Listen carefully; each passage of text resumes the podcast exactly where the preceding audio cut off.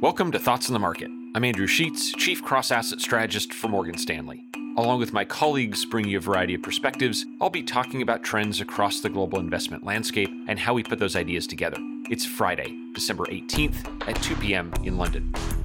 If you own a home or rent a home, you might have given some thought to rental yield, a term for how much the place rents for relative to its current price. You can think of it a little like a bond. A property's price is like a bond's price, the annual rent is like a bond's coupon, and the relationship between them is like a bond's yield.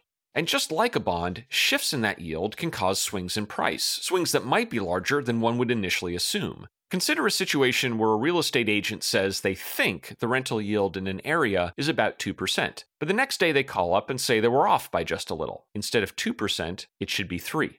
That 1% difference in the yield of a property might sound pretty small, but the price impact can be very, very large. Keep the rent fixed, but raise the required rental yield from 2 to 3%, and a property is worth 33% less. That high sensitivity is due to a mathematical quirk. As yields or interest rates get lower, bond prices, or home prices, get more sensitive to changes in them. As bond yields have fallen, mortgage rates have fallen. As mortgage rates have fallen, home prices have risen relative to what a property would rent for, pushing rental yields down.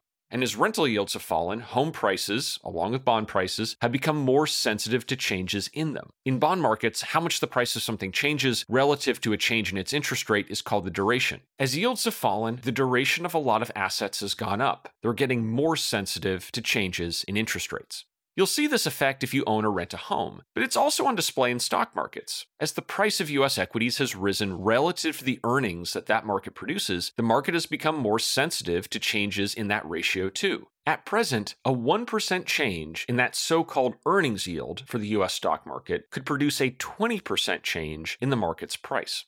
Higher sensitivity to investment yields is not always a bad thing. When markets are hot and yields are declining, it can produce very attractive gains. But investors should be mindful that many different assets have become a lot more sensitive to changes in these yields as they've fallen down near historical lows. It's a good time to take stock of where one's exposure to yields really lies. And one of the reasons we like financial equities in the US and Europe is that we think this is a sector that will produce gains if interest rates go up, diversifying exposures one might have elsewhere. Thanks for listening. If you enjoy Thoughts of the Market, please take a moment to rate and review us on the Apple Podcast app. It helps more people find the show. The preceding content is informational only and based on information available when created. It is not an offer or a solicitation, nor is it tax or legal advice. It does not consider your financial circumstances and objectives and may not be suitable for you.